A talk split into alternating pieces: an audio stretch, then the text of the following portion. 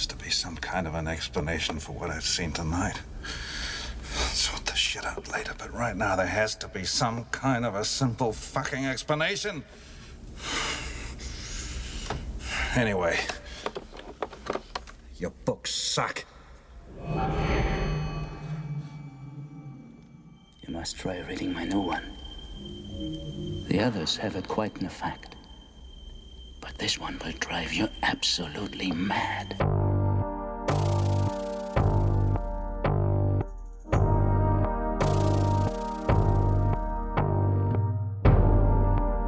Welcome to The Last Theater on the Left. My name is Chris, And my name is Joey. and welcome back to the final episode of the John Carpenter Apocalypse trilogy. This is, of course, The Last Theater on the Left, which you can find on cnjradio.com to listen to our talks about The Thing and about Prince of Darkness. And tonight we are talking about In the Mouth of Madness. Yes. So this is the third time the world would have ended, like you said, if if, if left unchecked. Sure. So this is how the world truly ends. This is apparently so because this is the one that got away. Like towards the end of this movie, not we're not doing spoilers in the beginning, but yeah, this is the one that where uh, the world probably ended in a certain way with this one. So it is, I guess, it follows that ramping up of like they're not sequels, but like the thematic thing ramping up like more and more. So uh, Yeah. I have a lot more to say on the back end of this. Sure. Just what it reminds me of and right. and stuff like that. So Yeah, it does remind me of a lot of stuff. Some very blatantly obvious, and some of it maybe not so much, and some stuff that maybe this influenced a little bit Yeah. that I kind of see. it didn't have enough raptors for my taste, but right. because when you see Sam Neill, I think most people of our age that's what we expect to see now. of course, yeah. I haven't seen a whole lot of his films. I didn't even think about that until really started watching this. I guess I haven't really either. Um, Sam Neill is, of course, the star of In the Mouth of Madness. He goes mad throughout this thing, and Oh, I- oh, it's because he's a proper actor. Like he's Yeah. he does like Shakespeare type stuff. That's- or, yeah, that's, that's why I don't see him so much. it's Not hating, but right. yeah, and that's kind of the thing that we were talking about with uh, Donald Pleasence, like adding that that gravity to the role because he's such a great actor and such a great human being. Yeah. And uh, Sam Neill does that in this movie because he is great. And this is a pretty cheesy movie, and it goes off the rails, and it's kind of wacky and it's kind of silly. Yeah. But his performance, even though it does get a little bit silly at times too, it fits with the whole theme of madness. And just watching his face and watching his bodily movements as stuff is happening, Yeah. it's really great to watch. he lets out one of the great classic actor uses of the word "fuck," like halfway through the film, legit, and he holds that you with the "uh, fuck that." Yeah. I mean, sorry to be so crass right up front, but like that really stuck out. Like, Yeah. that was an interesting choice he made. I guess he was just like, let's just go for it. yeah, I think this was the kind of movie where I'm sure Carpenter was like, yeah, just whatever you feel, just go with it, because that's kind of how this movie was. yeah. So yes, In the Mouth of Madness came out in 1994. We had talked a little bit about the budgets of his of Carpenter's Apocalypse trilogy in the previous ones. Yes. This one was in the mid range. Actually, this was a bigger budget than Prince of Darkness, but not as big of a budget as The Thing. Oh, well, that's good. And I think it shows. Like Yeah. you can you can tell with all of it because Yeah. there were creature effects in this one, and they weren't as good. I don't think is The Thing. Yeah. Yeah, and you had 13 years to evolve it, and and people had moved on. Like Yeah. Rick Baker had even gotten more sophisticated. Stan Winston had got who who did who did the makeup and effects this? I don't Do you know. I didn't. I, mean, I don't wanna disparage It's- somebody, but- Yeah, and it's not something. It's not any of those Hall of Famers, though, is it? Oh, I don't think so. Okay. But I mean, it wasn't bad, and they were shot around a lot. But at times they were just kind of silly. Like some of them in particular, I can think of. And without getting into spoilers, obviously the the character that is discussed, the main idea of this is the horror novel writer Sutter Kane, Yes. who is obviously Stephen King. Yeah. Or at you- least that's the kind of hype that they're going for here. it's it is an amalgamation of Lovecraft, the Lovecraft style, combined with Stephen King as a modern author, and that's very clear because if you look at Sutter Kane, Stephen King, SC. It's the same Yeah. thing. Almost the exact same number of letters in their names. Kane and King and Sutter and Steve. They just switched the C and the K, I guess. Yeah, and, so they have. It looks the when you look at it because there's lots of novels in this Yeah. book. You when you look at it, it looks the same. It looks like Stephen King is printed on the top. it looks like a like the the ones that came out in the '80s, kind of Yeah. the first ones that we saw. It's the same font, Yeah. same type, and everything. And you know, we're talking about the budget. This looks like. I hate to say it like this. I'm just being shitty now, but it looks like a TV film that was based on a Stephen King novel. Like the way the way it goes down, really, for the most part, for me. Uh, I don't And- and know. A lot of that's the small town stuff. Yeah. It Oh, does have a that. massive Stephen King feel to it. The setting, yeah. yeah, it looks like one of those movies. You Yeah, know, it mi- mixed does. with mixed with a little bit of Silver Bullet and stuff like that. Yeah, because King is famous for. I mean, he has a show on right now called Castle Rock. Right. he's famous for setting a whole bunch of his stories in the same general area in Maine. This one takes place in a small town. It's not Maine.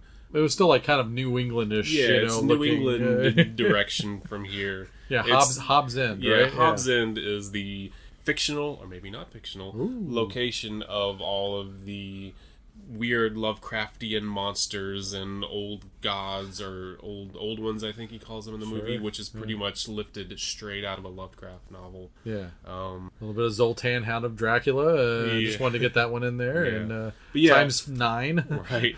I can see what you're saying about the the setting and everything. Looks yeah, it looks like a Stephen King thing. I thought you were referring to like the look of it and the filming and the quality of the work, which I think I think the quality of it still looks. It looks like a '90s movie to me because yeah. of the way it's shot and the the, the depth of field that, that they use at the time, the the, the the type of film that they use. You can tell if you look at a few seconds of a 90s era horror movie, you can tell it came from then, just like it came the 80s or 70s or whatever. this thing really had uh, it, it can only go up for me like because it's the first time i've seen it and i had to buy a dvd copy of it and you know because I, I think actually scream factory just put out a blu-ray of this Yeah, recently out, yeah. with the cool new artwork that they do and i love that with the flip option that's Yeah. how we watched prince of darkness is Yeah. on a scream factory blu-ray Yeah. so being a formatist a little bit here and you throw in the dvd and this is literally from the first year of dvd like Yeah. 96 97 something like that you put it on and like the menu just looks terrible and you put on the thing and the first song starts and it's a rip off of Enter Sandman by metallica Yeah, that was off putting. For a John Carpenter movie to start with a song like that, it was weird. Yeah. Especially after having watched these previous two. Yeah, it's suffering from that Like you go and from the great Carpenter score in Prince of Darkness and Yeah. the Ennio Morricone score in The Thing, it's like, and then you get this. You're like, okay. yeah so it was I guess we are in the 90s. kept trying to ascend and it just it never quite got there for Yeah. me and uh, the other things about the stephen king things without spoiling we go way into the movie the Sutter King character when he's finally revealed reminds me of the Randall Flagg character from the Stand Yeah. TV movie and even the whole way that certain things look towards the end Yeah. really looks like the stand It does. so Yeah. I didn't really even think of that. I was getting vibes of like Dark Tower kind of stuff. okay Because, yeah.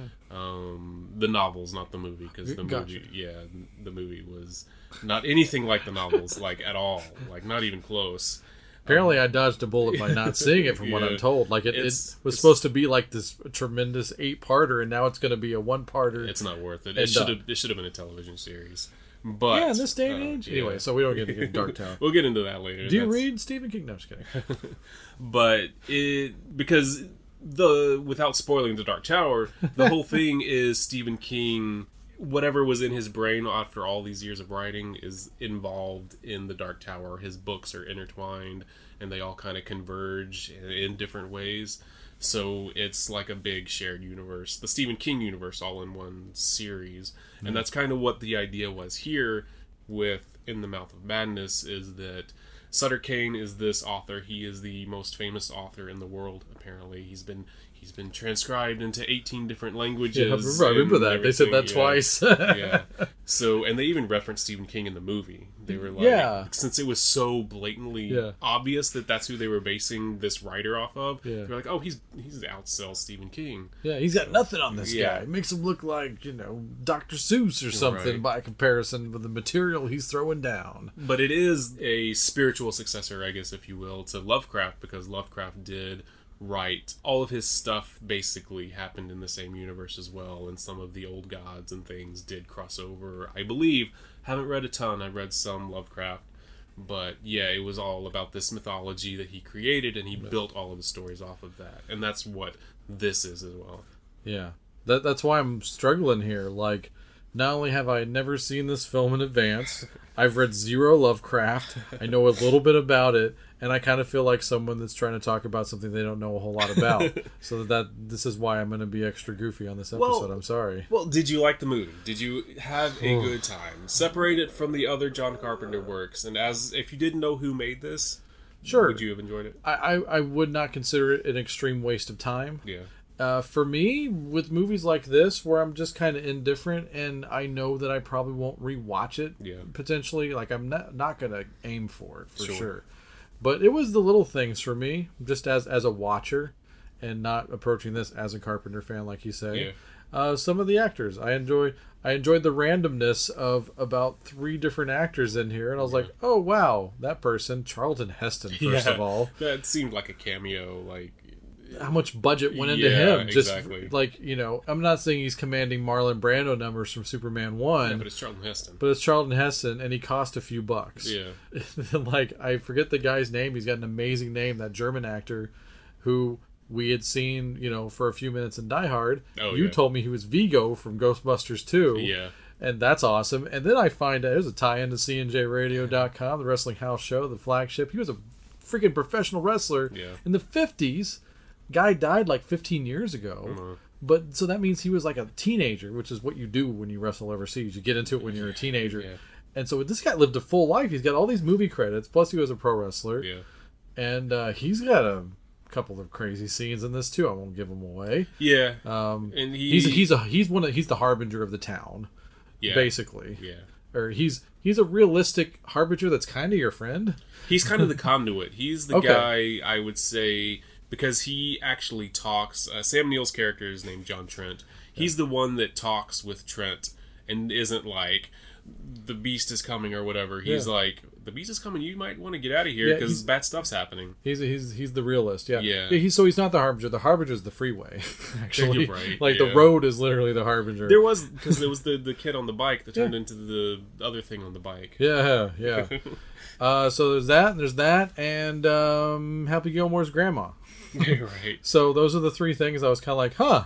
All right. I mean, that kind of guided me along, and they all Yeah. showed up in different parts of the movie. Yeah, Bernie Casey. You know, I love Bernie Casey. Yeah, he- he's he didn't real have a big early. role, but Yeah, he's right there in the, in the beginning. I thought I was going to see more of him. That was disappointing. I like Bernie. yeah, So yeah, some fun character actors in there, and, Yeah. and I don't think any of them are with us anymore. That's that's kind of random and weird and strange. yeah. Well, Um, yeah, I think Sam Neill's the only one alive in this whole movie. Still, Um, I think Basically. uh, I think the guy that plays Sutter Kane is. I've seen him in some movies over the past few years. Jurgen. Yeah, Jurgen yeah. Prochnow. He, another great name. Yeah, yeah. Very super German. yeah, very German. He he was in Das Boot. He was like Oh, one of the oh, guys in Das Boot. Was like, and then as because I recognized him right away, so I looked him up right away just to make sure I was remembering correctly. He was in House of the Dead. He played Captain Kirk in House of the Dead, the captain of the boat. Yeah, you actually like House of the Dead. Yeah. I've still never seen that. I- I haven't seen Das Boot either, so I'm I'm guilty on both fronts. He was in Beerfest too. So Oh, his, seen that. His stock is kind of dipped a little bit, but I love him in everything he does. He's hilarious. He's great, and House of the Dead is a terrible, terrible movie. He's he's fun in it because he looks like he doesn't care at all about what he's doing. awesome. Yeah, but So this is that a movie- Uwe Boll? Yeah, Okay. is. Yeah, it's the only one that I will watch repeatedly. Yeah. People remake these movies, you know, all the time. Not not these particular movies, right. but I just thought, man, if they start doing it again with just anything, they should just uh, just reverse directors. So how about Uwe Boll does Beerfest? And uh, sorry, I'm going way far Yeah. out of. It's kind of like the journey that Sam Neill has. Right, yeah. I'm bringing it back, but uh, yeah, this is where my brain is right now. I, I don't know what to say, Chris. Take it take it back away from me. It's I a- got Uwe Boll directing Beerfest. I'm losing my mind. Yeah, let's just wrap up the like non-spoilery because I want to talk about some of the stuff that happened in Okay, the movie. good, good. So the basic setup, the basic review, the like two-minute review is Sam Neill is an insurance investigator. I think for Yeah. I don't know exactly what his title was, Right. but he investigates insurance claims for fraud. And we see that in the beginning with one of Carpenter's stable of actors gets uh, caught in a lie Yeah. um, by Sam Neill in the very beginning, and so that's his character. He doesn't really believe anything, Yeah. and so Well, the guy that was lying was in Prince of Darkness. yeah, exactly. Yeah. yeah. so that's that's Sam Neill's character. So when he is brought in to look for Sutter Kane, who has gone missing, he smells a rat immediately. He's like, "I don't believe this. I think this is a stunt. I'm gonna go anyway to humor you." And that's basically what his character does for a lot of the movie. He's humoring these Yeah, people. Well, everybody has a price. Yeah.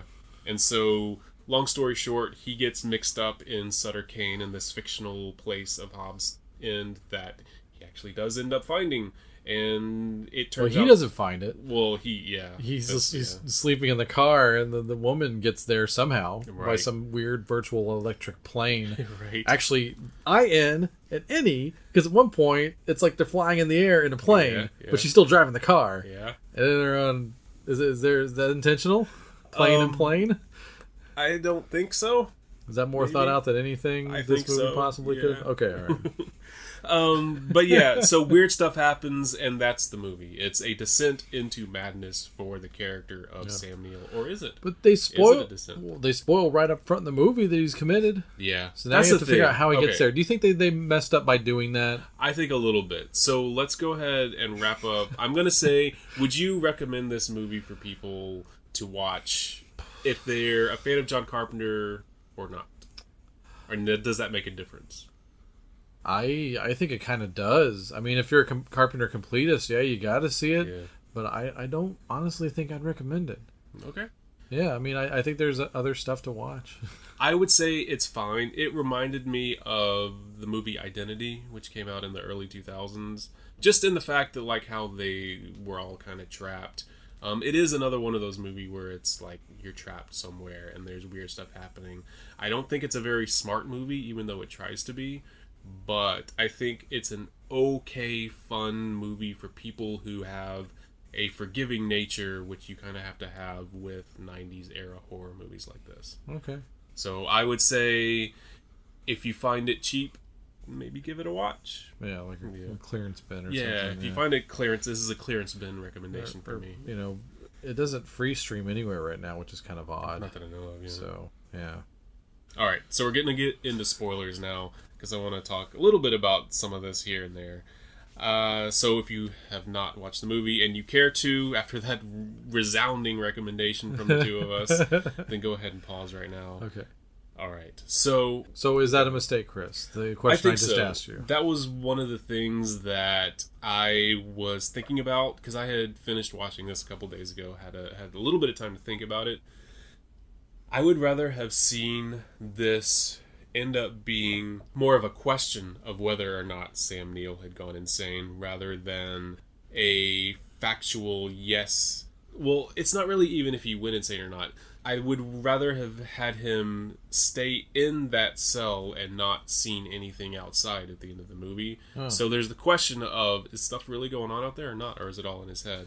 Yeah, because they they don't leave it to question. You're right after that, and Yeah. and that would make a neat ending. Yeah, I don't like necessarily that they started him in the cell because the movie's called In the Mouth of Madness. We know stuff's gonna happen, Sure. but we don't need to know where he's gonna end up. Yeah, yeah, because a lot of the drama is missing in the movie, like the thrills and chills of it all. Yeah. Is that they even show that he's stuck in this town and Yeah. can't get out, but now you know. We know he gets out. Yeah, and then the only thing that else that could make it scary possibly is that that's part of the town that he's actually in. Yeah, if there had been some sort of because there was no reveal at the end. There was no, No. like surprise or twist. No. It was like you said, he started in the cell and basically the entire movie was just to get back to that beginning, but there's nothing really after that. No. He watches the movie that we watched, but that's kind of a cheapo kind of I feel like that's a little bit of a cheapo ending. Cuz it's like, yeah, okay, I get it. Oh, we're watching the movie. Yeah. Are we going to go mad too? It's that's what that felt like. Yeah. It felt like a The body snatcher ending. They're Yeah. coming to get you now. Run. yeah, a little bit. The bit. one that, that should have happened. that- Right, That we yeah. were talking about the other day. So I think that the structure of the movie, and there were a lot of kind of cheats in the movie. I understand that this is a movie about a guy that may be going insane or not, Yeah. but the cheats of okay, he got out fine. I can accept that because he got magicked out of wherever. He took the magic bus. Yeah, the, the magic blue bus. Yeah. But the the fact that when he goes back to Charlton Heston's character, he said, "Oh, I never sent a woman with you." Oh, you, you gave me that manuscript like weeks and like last spring. Like, come on, like show us something. There was there was just so many gaps at the end, Yeah. and it was like it kind of took me Yeah. out of it because I was like, there's nothing to follow anymore. Yeah. we were following this character through this whole thing, but now it's just like, all right, pull all this stuff out, and oh, it's bad, oh, it's worse, and there's no real kind of rhyme or reason Yeah. for it. So yeah, you wanted him to be the hero the whole time. I'm thinking about those like paranoia ones, like Yeah. like a good '90s example of a great paranoia drama. Oh, great is maybe a yeah, overtly used term, but that movie Breakdown with Kurt Russell. Okay, It's very simple, and the whole town's in on it. And then like you look for him to be the hero at the end. He finally gets that reveal. yeah, Finally finds the the root of the tree of the paranoia, and he confronts it, and everything's cool at the end. And that's kind of what you wanted for Sam Neill. But then it just turns out that he he's he's like responsible for the whole thing now. He's the one that gave it up. He he turned in the he? manuscript. But did he, he? made it spread. we didn't see him do it. Well, I mean, they're putting it at his Yeah, door, yeah. and then he just kind of goes along with it because Yeah. now he's still insane, and and like you know, because it cut all weird at the end because it showed that office scene and It was and trying to- then he's breaking out and then he's and then, oh I'll just I'll, I'll kill a guy and go see a movie. that was the thing. Is like I would have Spoiling this whole movie. Well, yeah, it's fine. spoiler talk. Yeah, it's fine. You by this point you've either seen it or Yeah. you don't care. Yeah. So, um, what I think, what I think would have been a great ending would have been okay. Don't start in the asylum. Just start in that scene with Sam Neill and Bernie Casey talking to the guy from Prince of Darkness. yeah, do the Pulp Fiction open. Yeah, yeah. Start with that because you set up that character, and that ties you to that character because you're like, okay, this is the dude that we're gonna follow, and then all that stuff happens. One of the biggest like scenes for me that I thought was really cool was when the who we later find out is the agent uh, attacks him with the axe, and he's about to kill him, and he gets shot. Sam Neill does that at the end. End on that scene Yeah, in there because that's like that full circle thing. We don't know if anyone else is insane or not. We just know that Sam Neill is doing the exact same thing that this only one of the only other guys that read the book. yeah. Where he's he's doing the same thing. he basically gets committed on on sale week for the book Yeah. and he gets out just in time for the movie premiere Right. Yeah. like, and that would have been a, a, weird cool, arc It would have been a cool bookend. Whereas I didn't really like the bookend of being in the cell because I thought it was. I don't know. I just didn't think it added anything. I didn't think and, and that. what's the agenda of the guy that interviewed him the whole time Yeah, it it's was like just- zero purpose other than just to get the narrative That's all it was. It was framing to get Yeah. the flashback Yeah. uh, plot structure going forward. yeah. it was it was like the Christian Slater character in Interview the Vampire worked out way better Yeah. than this guy. This guy did nothing. Yeah, he was he was just there to listen so that we could see the flashback. Yeah, and then he was gone. You would think that maybe like he's in on it somehow, like on some higher level of Yeah. just to spread the word and Right. you know he's I have the, the information I need. It's on lockdown. You know, like there's nothing. He didn't he just walked away, and then he had that weird side thing with the with the uh, the guy that's heading up the place or the supervisor Yeah. that's clearly kind of going insane now. Right. It's just Yeah, there's do not a lot of clo- Kane? Yeah, there's not a lot of closure uh, for a lot of these characters. Yeah, I think part of that was kind of the point that there wasn't closure because it was supposed to be open ended, like you're mm-hmm. insane next kind of thing. But yeah, and I didn't really get the.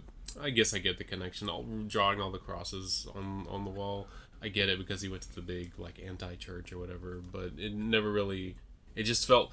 In the beginning, it was kind of interesting. It's like, ooh, why is he doing that? And then at the end, when you see it again, you're like, oh, uh, yeah, I guess. And, you know, it's just one of those things.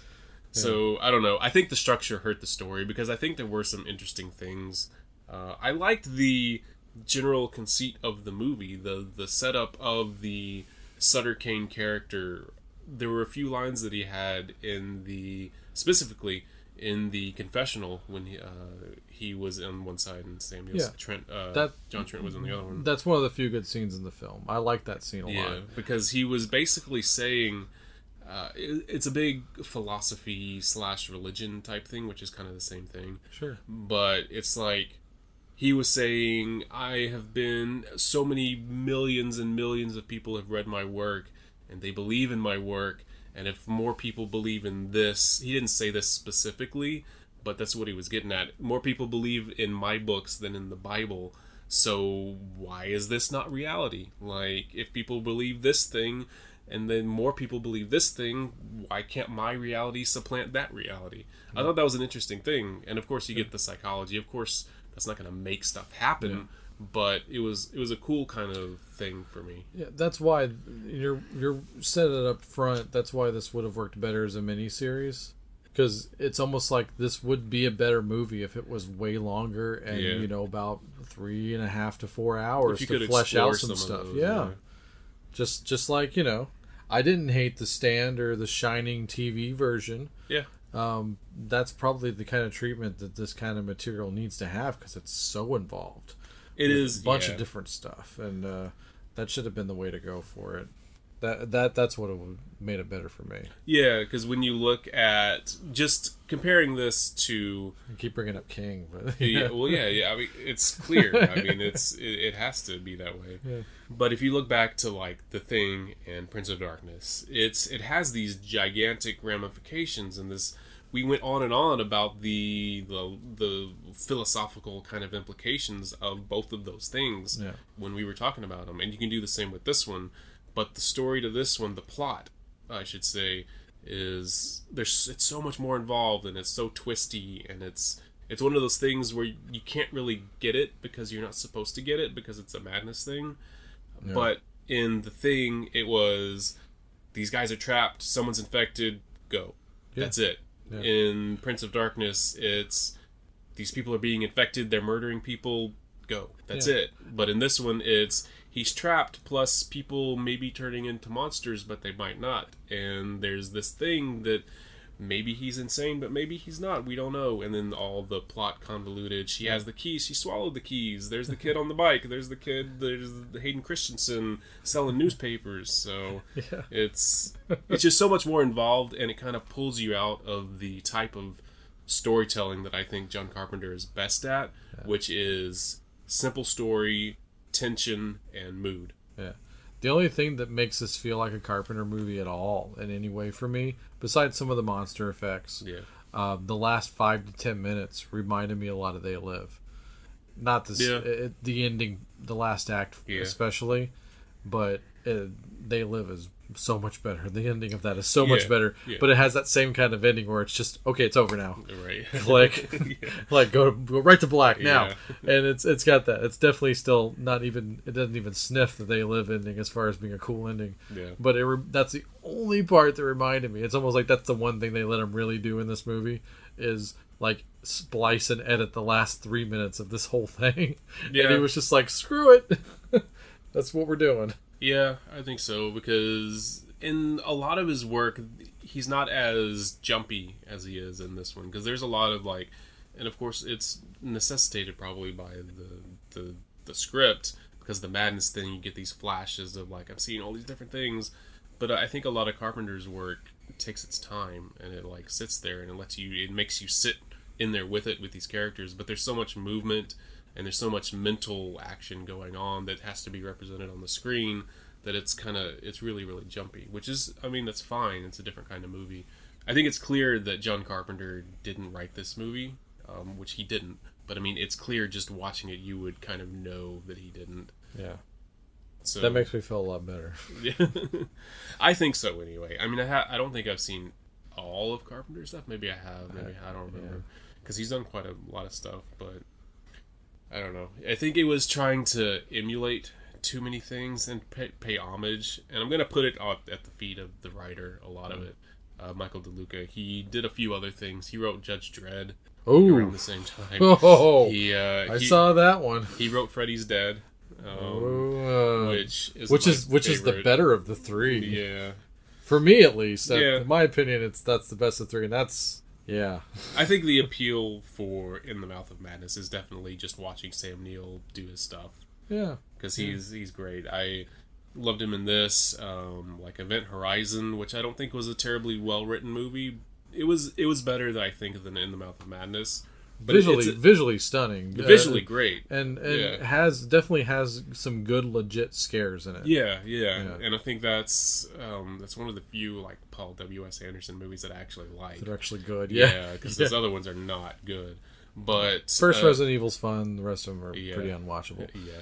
But Sam Neill is kind of doing the same kind of thing in both of these where he's going a little bit insane and I just got some vibes from that with this one. We still kind of relate to him throughout the movie because we kind of feel the way he feels. I think a lot. I, I related to him a lot in this. Yeah. I guess it just that's how it ends because that's just what this material is. Yeah. and yeah, I liked his performance at the end. He's watching the movie of himself Yeah. and he's got that laugh going, but then it's that side shot of the crying slash screaming slash laughing at the same time, kind of Yeah. into each other. So that, that was a good take. The only thing that's missing in that scene is Robert De Niro in a Hawaiian yeah, shirt. that's what I thought of. Yeah. and uh, yeah, uh, two other callbacks to the uh, last two Carpenter films, though. You got the uh, you definitely got the monster-looking things from The Thing, and you got a church. So Yeah. that that's the uh, that's the two things I think that actually tie this into those other two movies. Yeah. The, despite the apocalypse feel, the fact that you had these contorted, mutated monsters yeah. and a church that will bleed sometimes. Yeah, it's definitely there's definitely body horror going on in all of them. Yeah. Um, there's more so in the first and the last, Yeah. but there's a little bit in the middle one too. It's- I liked the progression. Like the first one is science. It's alien. It's it's biological. It's a science thing. The second one is science meets religion and trying to mash the two together. And this one is pretty much religion and philosophy. So there's like this. You can see a, a very clear trend through the three of them. I do think that they all have the theme of I think I mentioned this earlier being trapped. Um, one, they're trapped in, in the the buildings there, and in the in the first general. two. But in this one, it's a little bigger. But he's literally trapped in the town. He can't get out. Yes. So, He's trapped in this uh, in this town, and in a cell, Yeah. and in his mind. yeah, exactly. So there's there's a big theme of being trapped.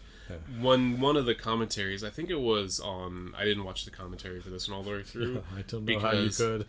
Well, I mean, I like John Carpenter. I oh, Yeah. think he's l- Does great he to do? listen to. He does, the do? Carpenter. Okay. I'd want answers. He yeah. does the commentary with this one, but I watched the first like 15 minutes of it. He's doing the commentary with like the lighting guy, and it's basically just John Carpenter asking him, "Well, how'd you like this scene? Is that real light? What kind of lighting rig did you use in that?" He's trolling us. Yeah, so I'm like, it's interesting, but when I listen to those, I kind of want to hear either stuff about how the movie was made story wise or like funny set stories. Like one of those two things for the most part.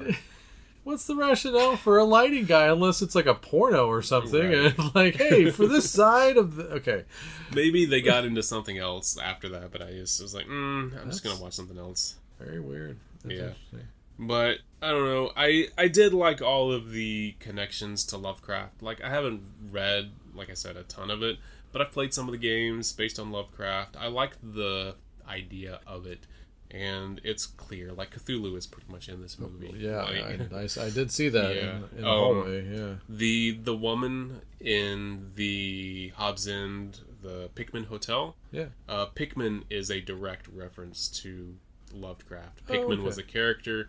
I think it was called Pickman's something. I don't remember what it was, but it was this guy that did paintings. Like the woman was supposed to have done that painting, and it was these ghastly things that he would he would paint. But I didn't get that reference for that. I got that reference because of the game Fallout Four.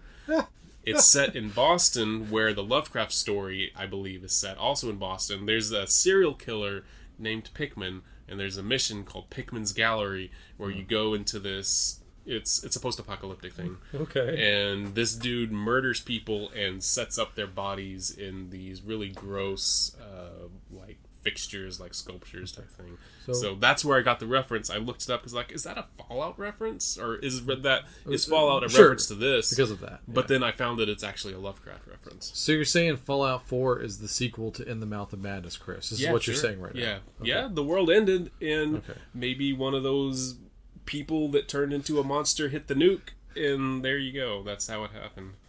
This is how the That's world ends. Chris. Yeah. As this trilogy has shown us, that it, it, the world ends with a whimper. Apparently, yes. yes. at least for me, it does. Is it unfair to say Godfather Three? Uh, okay, all right, all right. I yeah, I kind of wish that Carpenter had been able to.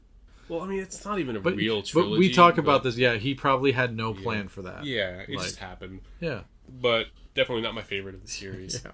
I guess the thing would have to be my favorite of the Apocalypse trilogy. I love, I adore that movie. I love Prince of Darkness too. Mm. I'm torn, I've torn. seen the thing more than I've seen Prince of Darkness over the years. I'm torn. That's one of those. that- They probably tie for me because it will depend on my mood. Yeah, yeah, that's true. Yeah. This one. The is thing gonna- is a is a more well made movie overall. Yeah, uh, usually the best of the three yeah. uh, for that. So, yeah, uh, watch those two. Um, do what you want with that third. That's that's Yeah. on that's on you. Right, You might go insane watching it, right. or at least uh, you might fall asleep. Which uh, like like, I, like someone in this room. which did. I might have nodded off on the first attempt a couple of times. Uh, yeah, yeah. But I, I, but I wanted to go back and rewatch from the part that I might have started falling off, so I can Right. give it a fair shake. Yeah, and we're kind of. It sounds like we're talking bad about this the whole time, which It's just me. I think we just. I think we just wanted more from it because we know like that. Uh, Carpenter actually passed on the movie initially. He got Oh. the script and he passed on it and he came back to it. So I don't know. I don't know if that says anything about it. So Yeah. I don't know. But I will say one thing before we get out of here. There was a movie within a movie in this. In this movie, they when Sam Neill goes to the hotel after he is transported out of the. One thing before I get to that. Oh. What did you think about when Sutter Kane started ripping at his face and then he ripped a hole in the paper and you see like the printed page on the backside and it kind of flips out into reality? What did you think of that? That was a neat effect that I've never seen. It's cheesy, but it's one of the better scenes in the film mm, for me. It probably put a lot of people out of the movie immediately. Yeah, But not immediately. It was like more than halfway through. it was. Yeah, it's pretty late. But yeah, it's it's something differently. You know, you know me. I mean, no matter what I'm Yeah. watching or what I'm listening to, I want to see or hear something that I've never heard or seen before. Sure. If you can show me something and it doesn't look terrible, I'll be like, oh, okay, yeah, we'll do that. I'm, I'm kind of easy. It was good sense. for '90s Yeah. era CG, I guess. Yeah, there isn't isn't it Freddy's Dead where the the comic book uh, dude Is or is that- that, number is that five? I, I can't remember. remember. We'll get to that in a few Yeah. months. but the, yeah, that kind of reminded me of the, that comic book kill in one of the Nightmare movies. yeah, I remember not liking that. Yeah, I'm sure you didn't. Yeah. But yeah, so the point I was getting to, oh, my thing, I think that was kind of dumb. But sure, I, I, yeah. I knew I knew you I, kind of read, read you on that one. I little bit. understood it. I just thought it was look stupid. So, but the thing I was gonna say before we get out of here is when he after that scene, that's what reminded me of it. Right after that scene, he goes to the hotel. He's watching a movie. It is Robot Monster, and it is widely regarded as one of the worst movies of all time. Yeah. Um, I believe Mystery Science Theater has has covered that. I believe Ah. it was the Joel era. So I think that was a good idea though, because I always say if you put a movie in your movie, make sure it's not better than the movie you are making. And is a Chris commandment. I love it, they, too. They looked at the bottom of the barrel and they like looked underneath it and they picked that one out of the very very under bottom of the barrel, put that in the movie. So you look at that and you're like, oh, well, in the Mouth of Madness isn't so bad. Yeah. Okay. Dig it. But not this movie. Like I, I think I'm, I'm gonna go watch Robot Monster now and see. Yeah, I uh, kind of want to watch Robot Monster yeah. now. Of course, the Mystery Science Theater version. So maybe that backfired on him. yeah. See. I don't know. But I, I I dig that commandment. You need to that needs to be one of your trademarks. Just keep rolling. Every time there's a movie Right. in a movie, we need to reference it. Cool, we'll do. So All right, and you can hear all about it on the last theater on the left, which you can find on cnjradio.com with the family of CNJ Radio podcasts and websites and all of that stuff. We've already mentioned the Wrestling House Show, Joey's Rock Strikes 10, the Synaptic, and more stuff coming in the near future. So check it out and go to our Facebook and Twitter and interact, and it'll be fun for everybody. yeah. and I promise on my show I won't play a terrible, bad, cheap version of Enter Sandman.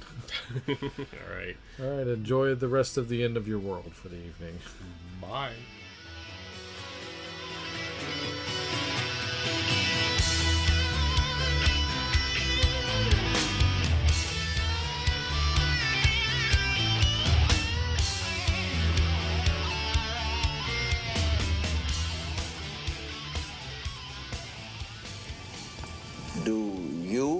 Breed such a game?